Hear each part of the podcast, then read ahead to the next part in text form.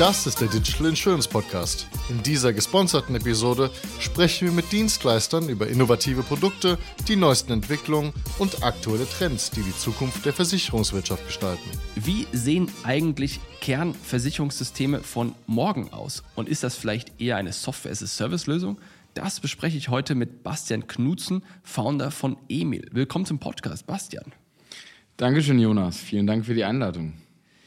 Wer oder was ist Emil? Emil ist eine Technologiefirma aus Berlin. Kernstück unserer Firma ist die Emil Insurance Suite, eine Software-as-a-Service-Lösung für Versicherungsanbieter. Jetzt habt ihr gerade gesagt, hast du gerade gesagt, Software-as-a-Service-Lösung. Andere würden dazu Kernversicherungssystem sagen. Lass uns einmal kurz definieren, was das ist, damit alle verstehen, was das eigentlich ist. Genau, also ich kenne jetzt nicht die genaue Definition eines Kernversicherungssystems. Ich würde es beschreiben als ja, computergestützte oder datenbankgestütztes Computersystem, was die gesamte Versicherungswertschöpfung abdeckt und damit einem Versicherungsanbieter die Durchführung der relevanten Geschäftsprozesse und Geschäftsvorfälle erlaubt. Von ähm, dem Vertrieb und der Integration in die Vertriebswege, in die Agenturen, in die Maklerverbindung über die Bepreisung, das Underwriting, ähm, die eigentliche Vertragsverwaltung, Beitragswesen, Mahnwesen, Inkasso bis zur Schadenregulierung und der darauf folgenden Regulatorik.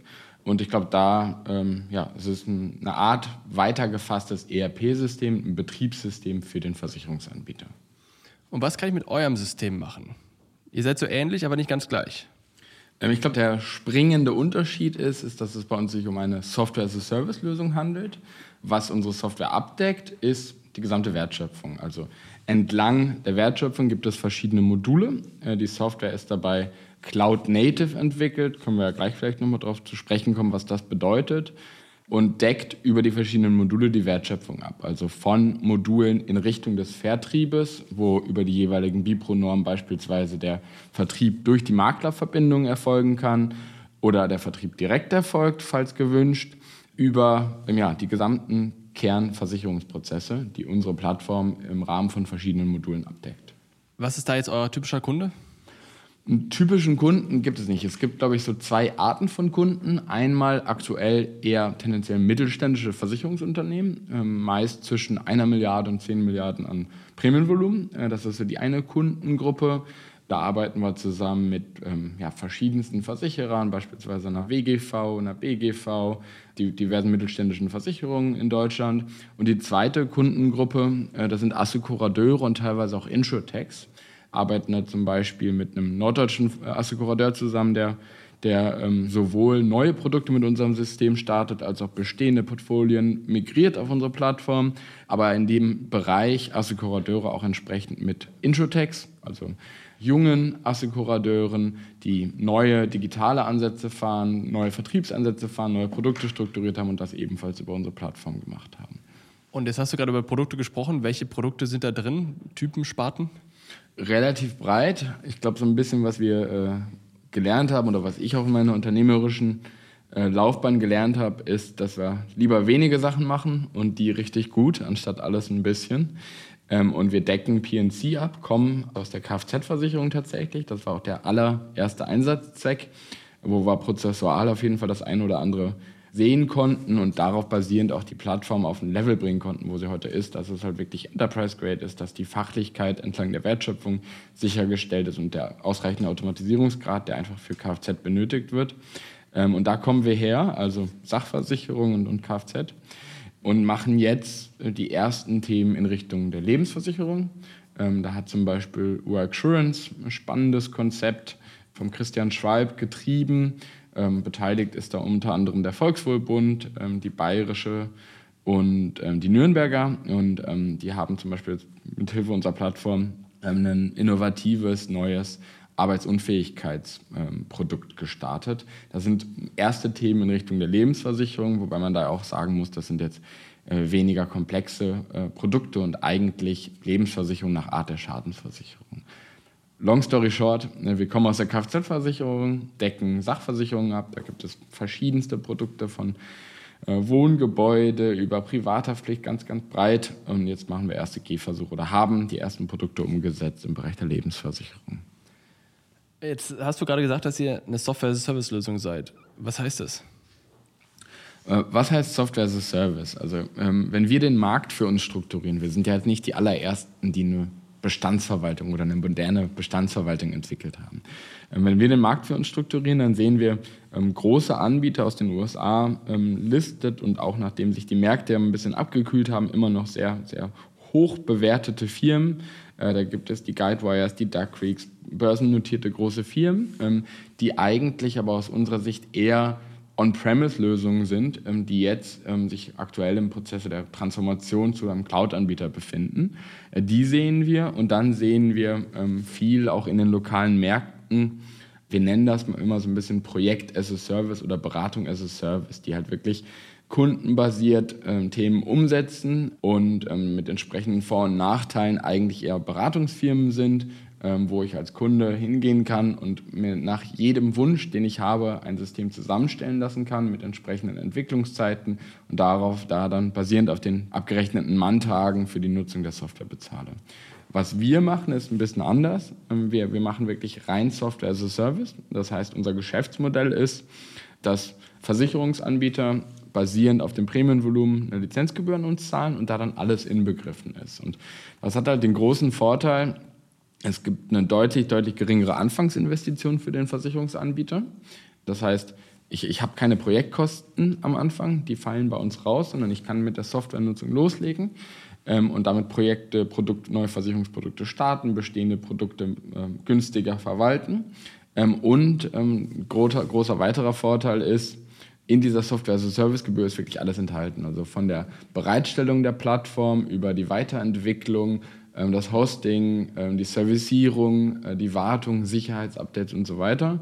Und die Software wird laufend weiterentwickelt. Das heißt, die Interessen laufen in die gleiche Richtung. Ähm, wir haben nicht das Interesse, viele Manntage abzurechnen, während der Kunde wenige gerne bezahlen möchte, sondern beide haben das Interesse, dass das Geschäft wächst und dass die Software weiterentwickelt wird, dass man langfristig viel Spaß zusammen haben kann. Und wer entscheidet, wie die weiterentwickelt wird? Wenn jetzt hier der Vertrieb sagt, ich hätte jetzt gerne noch den, den Button da drin, baut ihr das dann für einen einzelnen Versicherer ein? Wahrscheinlich eher nicht, oder? Da muss man immer so ein bisschen unterscheiden. Sind das jetzt individualisierte Anforderungen? Äh, da gab es jetzt zum Beispiel bei einem unserer Kunden die Frage nach Anpassung von einem Kundenservice-Portal ähm, wo wir dann ähm, mit dem Kunden das Ganze besprochen haben und dann in dem Falle Zugang zu unserer API gewährt haben, die Dokumentation geteilt haben und dort dann eine ähm, Agentur auch empfohlen haben, die dann für Individualisierung äh, verantwortlich war.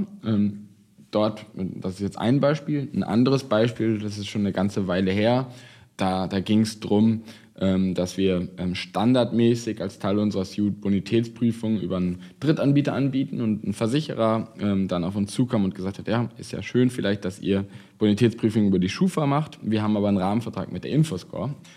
Und dass da dann einfach gesagt wurde, okay, der Rahmenvertrag, den habe ich durchverhandelt, da werde ich mich nicht von wegbewegen. Und dann haben wir geschaut, okay, ist das eine, eine Drittpartei, eine Integration, die auch für weitere Tenants, für weitere Kunden von uns relevant sein könnte. Das wurde dann positiv bewertet und dann haben wir kostenfrei die Integration gebaut und stellen die dann auch allen weiteren Nutzern der Plattform zur Verfügung. Also ich glaube, das ist immer so ein bisschen die Unterscheidung. Vorteil von Software as a Service ist, wie gesagt, ich habe nicht eine Plattform, die dann nach GoLive eigentlich schon fast wieder veraltet ist, sondern die Plattform wird kontinuierlich weiterentwickelt. Ähm, die Interessen laufen gleich. Ich habe eine geringere Anfangsinvestition und eine höhere Planbarkeit. Ja. Viele der IT-Transformations-, viele der Migrationsprojekte scheitern, verzögern sich, laufen out of time, laufen out of budget. Und ich glaube, einer der Treiber ist entsprechend auch, dass die Interessen in, in verschiedene Richtungen laufen ähm, und teilweise Komplexität abgebildet wird, die nicht unbedingt abgebildet werden müsste. Du hast mir im Vorfeld gesagt, dass es eigentlich in der Zukunft nicht mehr diese eierlegende Wollmilchsau geben wird, wo du quasi aus einer Hand eine Vielzahl von Produkten, eine Vielzahl von Prozessen bekommen wirst, sondern dass es eher darum geht, dieses Best of Breed Fokus auf einen schmalen Use Case, das ist ja gerade nochmal wiederholt, lieber weniger Sachen machen und dafür richtig gut. Warum siehst du das so oder was ist deine Perspektive auf das und die Zukunft? Mm, ich glaube einfach wirklich an diesen, diesen Punkt der Fokussierung. Und da sind wir wirklich von überzeugt, dass wenn ich mich auf ein Thema konzentriere, ich immer eine bessere Lösung aufbauen wird als derjenige, der, du hast es jetzt gerade als eierlegende Wollmilchsau äh, bezeichnet, der, der alles macht. Und äh, da gibt es ja verschiedene Beispiele. Also jetzt, wir werden zum Beispiel im Rahmen von Projekten oder wurden uns bei einer Migration auch nochmal gefragt, ob wir und welche Funktionalitäten wir in Richtung CRM anbieten. Und ich glaube, es ergibt halt keinen Sinn für uns als Bestandsverwaltungssystem, ähm, ein CRM aufzubauen, was über, ich sag mal, eine, eine gewisse Basic-Funktionalität hinausgeht, weil wir werden es nie so gut hinbekommen wie die Firmen, die, die sich nur darauf spezialisieren. Anderes Thema. Im Rahmen von unserer Plattform, ich glaube, das macht unsere Plattform auch aus, habe ich die Möglichkeit, sehr, sehr viel selbst zu konfigurieren als Fachabteilung. Als Business Analyst, als Leiter, Abteilungsleiter kann ich selbst Produkte konfigurieren, Prozesse anpassen. Also ich kann wirklich selbst sagen, okay, ich möchte jetzt, dass vielleicht das Mahnschreiben beim Folgebeitrag nach vier statt nach drei Wochen ausgeht. Das kann ich dann auch wieder über die Oberfläche selbst vornehmen, ohne IT-Ressourcen. Da die Logik dahinter, also die, die Fachlichkeit, die, die haben wir selbst gebaut, aber dann die, Visualisierung und die Steuerung von dieser Prozessmodellierung. Da haben wir Camunda zum Beispiel nativ integriert. Das ist ein super Tool, erprobt, das ist deren Fokus. Das werden wir nie so gut bauen können, wie die es gebaut haben. Deswegen haben wir die nativ bei uns integriert und mit der Fachlichkeit verbunden. Aber das ist vielleicht nochmal ein Beispiel, was das greifbar macht. Also wir sind sehr, sehr stark davon überzeugt, Fokussierung ist wichtig. Und bieten unseren Kunden deswegen im Rahmen von diesem Marktplatz auch Zugang zu diversen Drittanbietern als Teil, in Inbegriff mit in der Software-as-a-Service-Gebühr.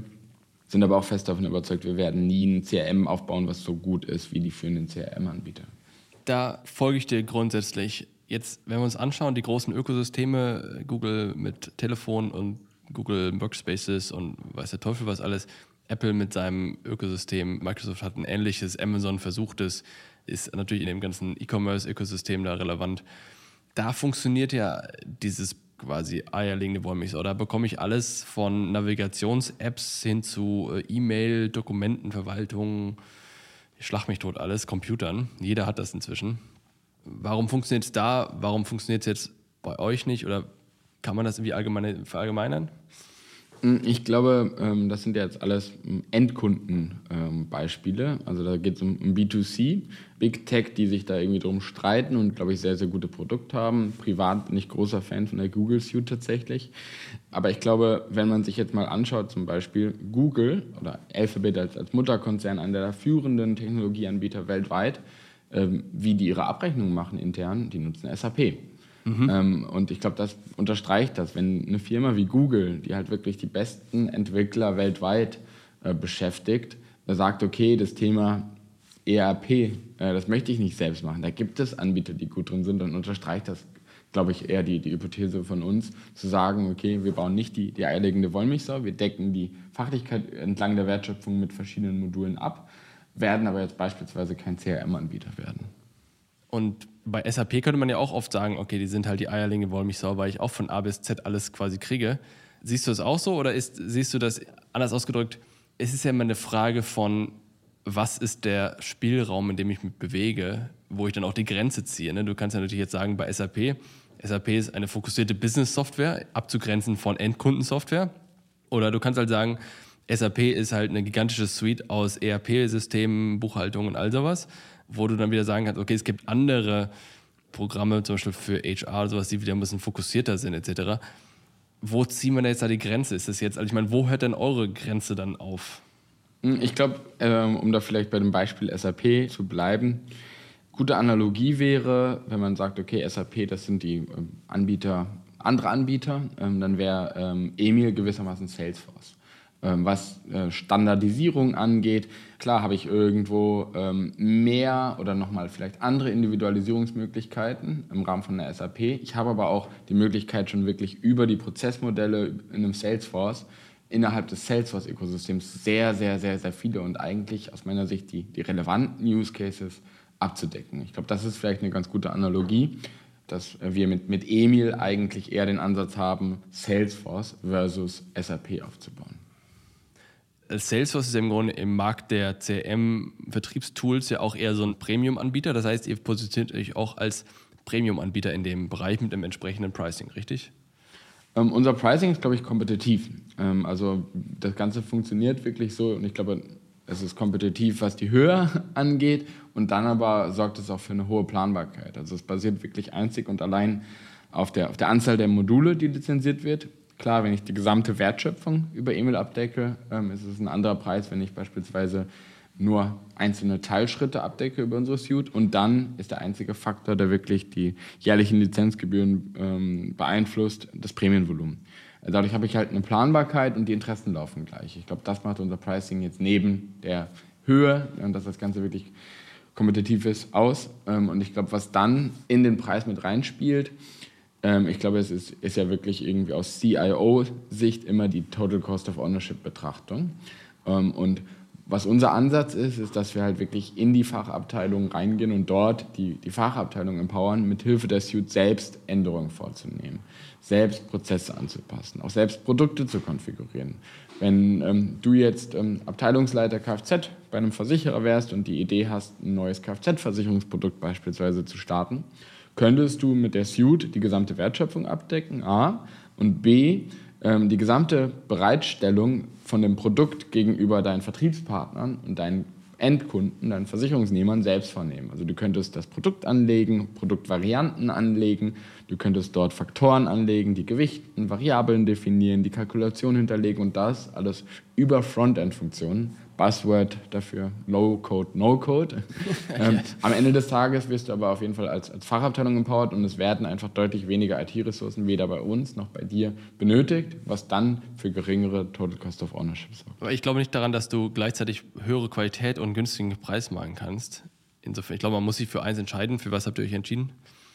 Mm, ich glaube, dass die Cloud und Cloud-Native Software mm, genau das ermöglicht. Also es ist halt eine andere, andere Form von Software.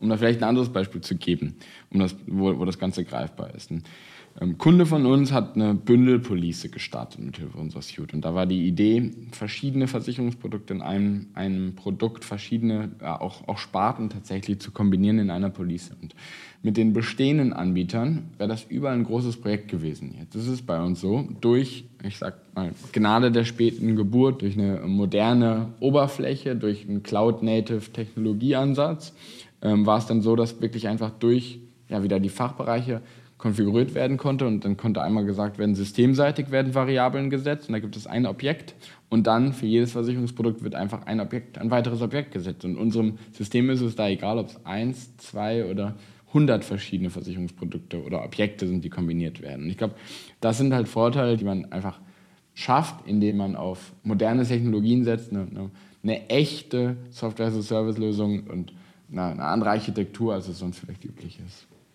Ja, lass mal darüber reden. Was ist sonst üblich? Du sagst, es werden quasi Projekte gemacht, dann wird on-premise wird was installiert. Da gibt es ja auch dann gleich diese on-premise versus Cloud-Diskussion. Äh, alle haben irgendwie Angst vor Cloud, irgendwie nur weil es eine Google Cloud ist, denken gleich alle an, oh Gott, das kombiniere ich mit meiner Google-Suche und alles, was ich jetzt bei Google suche, das landet auch in der Google Cloud und so weiter und so fort. Also allen so ein Gedöns. Trefft ihr da auf Widerstände oder wie ist da die Offenheit, in die Cloud zu gehen? Da gibt es in jedem Fall Diskussionen und, und ähm, also für uns ist wichtig, alle von, von EMIL bereitgestellten Server befinden sich in Frankfurt, also in Deutschland, das ist wichtig, klar. Ähm, die entsprechenden Zertifizierungen nach ISO und so weiter liegen vor.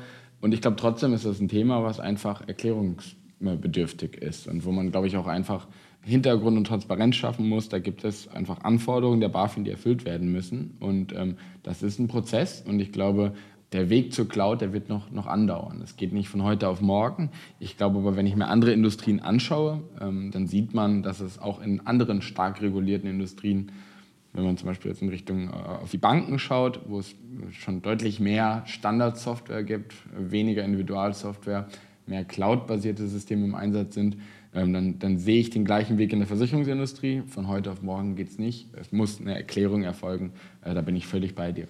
Ich sage immer, wer kein Rechenzentrumsbetreiber ist, sollte keine Rechenzentren betreiben. Siehst du wahrscheinlich auch so, ne? Ganz genau. Da, da bin ich voll bei dir. das heißt, ihr kauft auch eure Hosting und Infrastruktur extern ein, wahrscheinlich von einem der großen, richtig? Äh, ganz genau. Also wir, wir haben die Software Cloud Native entwickelt. Ähm, das hat, glaube ich, den großen Vorteil, dass wir, dass wir SLAs garantieren können, die, die sonst nicht möglich wären und dass das Ganze einfach skalierbarer, sicherer und mit einem anderen Support versehen ist. Und jetzt, ich habe letztens mal mit einem gesprochen, da geht es um eine andere Branche, ein anderes Thema, gar nicht relevant hier, aber da haben wir auch darüber gesprochen, eine Plattform bei einem großen, in dem Fall war es ein großer Konzern, Chemie, glaube ich, einzuführen. Wie gesagt, anderes Thema. Und die haben ein ähnliches Geschäftsmodell, wo im Grunde monatlich ein, ein fixer Betrag an sie selbst geht als Lizenzgebühr. Und ich habe gesagt, super, können wir doch machen, brauchen wir doch gar keine Upfront-Kosten chargen. Und da meinte der Kollege, klar chargen wir was fürs Projekt, weil das bezahlen die. Der Punkt ist, es ist ja üblich, dass du quasi für den Start irgendwelche Gebühren zahlst, weil du einfach einen größeren Konfigurationsaufwand hast, weil du da irgendwelche Setup-Kosten hast. Die sind ja bei euch auch nicht null, weil auch eure Software, ihr müsst ja Training machen, ihr müsst irgendwie die mindestens mal einen Account anlegen und so weiter. Das ist ja nicht null. Kann ja sein, dass es absorbiert, einverstanden. Aber das Argument kann ja auch lauten, wir machen upfront ein Investment und haben danach günstigere Gebühren. Wenn das nicht der Fall ist, dann müsste man ja annehmen, dass hinterher die Gebühren verhältnismäßig höher sind, weil ja diese Upfront-Trainingskosten etc., die anfallen, irgendwie kompensiert werden müssen. Wie stehst du dazu? Ich glaube, wir, wir optimieren da ganz grundsätzlich auf eine langfristige Positionierung. Also wir, wir sehen einfach, dass wir mit Emil die Chance haben, echtes Software as a Service in die Bestandsverwaltung zu bringen und, und eine tolle Lösung hier, hier wirklich nachhaltig zu etablieren. Und ich glaube, das ist der Fokus, dass wir halt langfristig dort mit, mit spannenden Kunden spannende Themen umsetzen. Ähm, und ja, das ist dann teilweise auch ein Investment von uns. Ich glaube, sehr, sehr viel wird abgefedert durch Low-Code, No-Code-Funktionen, die uns bzw. auch dem Kunden vergleichsweise günstig ermöglichen, Projekte umzusetzen, Software bereitzustellen, Migration durchzuführen. Ähm, und darüber hinaus ist es dann teilweise ja, von, von uns dann auch einfach ein Investment in die Kunden, in langfristige Geschäftsbeziehungen, in unseren Plan, ähm, Emil ja, als, als nachhaltig erfolgreiche ähm, Software-as-a-Service-basierte ähm, Bestandsverwaltungslösung zu etablieren. Ich habe eine Frage. Ich bin noch nicht ganz dabei, dass die Software so unglaublich anders ist als alle anderen. Natürlich ähm, ist sie anders gewachsen, wahrscheinlich nutzt sie auch modernere Technologien und so weiter und so fort. Aber ist nicht eigentlich der Unterschied und der Wert hier, dass ihr eine andere Kultur habt, dass ihr ein anderes Mindset habt, dass ihr, jetzt ich hasse das Wort agil, aber agiler an diese Themen rangeht, dass ihr im Zweifel nicht irgendeinen großen Change-Request-Prozess habt, wo man erst was einreichen muss und dann wird es irgendwie eingelastet und dann ist es irgendwie ein halbes Jahr später released oder so eine Art, sondern dass ihr da flexibler, schneller auf Kundenbedürfnisse eingehen könnt. Jetzt mache ich hier quasi Werbung für dich, aber das ist, das ist eigentlich, glaube ich, der Wert und gar nicht unbedingt die Flexibilität, weil wer sagt denn nicht, dass er nicht flexibel ist von sich? Ich glaube, auch das hängt wieder mit der Technologie zusammen. Also ich glaube, sehr, sehr viel hängt einfach wirklich damit zu tun. Wir haben kein Tech-Debt, wir haben keine Legacy. Das musst du erklären, was ist das, Tech-Debt? Verschiedene Altversionen, die gegebenenfalls noch gepflegt werden müssen, bestimmte Kundeninstanzen, die gewartet werden müssen. Ähm, das gibt es bei uns nicht. Wird wieder hier gerade schon das äh, als, als Gnade der späten Geburt bezeichnet. Das gibt es nicht und dadurch können wir halt viel, viel schneller deployen. Dadurch können wir viel, viel schneller neue Funktionen umsetzen. Die Velocity ist eine ganz andere. Ich glaube, das sind Themen, die die Agilität treiben. Ähm, ich glaube, das ist vielleicht zu einem gewissen Teil eine Mindset-Frage, aber ich glaube, vor allem ist es getrieben dadurch, dass wir halt auf einer serviceorientierten, offenen, modernen Architektur sitzen. Das ist ein interessanter Punkt. Ich habe kürzlich mit jemandem gesprochen, die wollen auch als Versicherer mit einer modernen Infrastruktur arbeiten, die ganzen tollen Frameworks, womit man dann super toll agil entwickeln kann und also tolle moderne Oberflächen bauen kann und all sowas. Und das Problem ist gar nicht mal so, dass man sich die Software nicht runterladen könnte. Man könnte damit, natürlich, die ist ja verfügbar, das kostet oft ja auch gar keine Lizenzgebühren, wenn man so Open Source Software verwendet, etc. Aber das Problem ist, die müssten quasi von der einen Programmiersprache Java auf eine andere JavaScript wechseln. Und das ist eine enorme Hürde, weil du aufgrund der Historie nun mal eine ganze Organisation da sitzen hast, die Java kann. Das ist nicht veraltet, das wird auch heute weiterhin verwendet, das ist durchaus eine relevante Programmiersprache, das ist es nicht. Aber diese ganze neue Welt läuft auf einem, ich will nicht sagen anderen Stern ab, das ist übertrieben, aber auf einer anderen, in einer anderen Dimension ab. Da arbeiten die Leute anders. Und das ist ja das, was du gerade gemeint hast. Ihr habt sozusagen nicht diese Altlasten, das ist also negative Begriffe, das, ist, das will ich damit nicht sagen, aber ihr habt nicht diese Historie und Code, der quasi jetzt verändert werden muss, langwierig, sondern ihr könnt im Grunde schnell mit den neuen Technologien den ganzen Kram ändern, ja? Ganz genau, ganz genau. Und ich glaube, auch bei uns ist es so, da gibt es verschiedenste Programmiersprachen. Also wir nutzen als, als Framework dahinter, was das Ganze universell möglich macht, gRPC. Das ist eine Technologie, die tatsächlich auch bei Google eingesetzt wird. Ich glaube sogar von Google entwickelt wurde. Und dann ist es auch bei uns so, dass manche Themen in ähm, Python geschrieben werden, falls das mhm. für irgendwie den bestimmten Anwendungsfall relevant ist. Andere Themen in React oder in Golang. Ähm, je nach Anwendungsfall äh, wird dann eine unterschiedliche Programmiersprache genutzt. Und das ist möglich über ein modernes äh, Setup. Eine moderne Architektur, die genau das halt äh, möglich macht. Wunderbar. Herzlichen Dank, Bastian. War ein tolles Gespräch. Danke, Jonas. Vielen Dank für die Einladung. Das war eine weitere Ausgabe des Digital Insurance Podcast. Folge uns bei LinkedIn und lass eine Bewertung bei Apple, Spotify und Koda.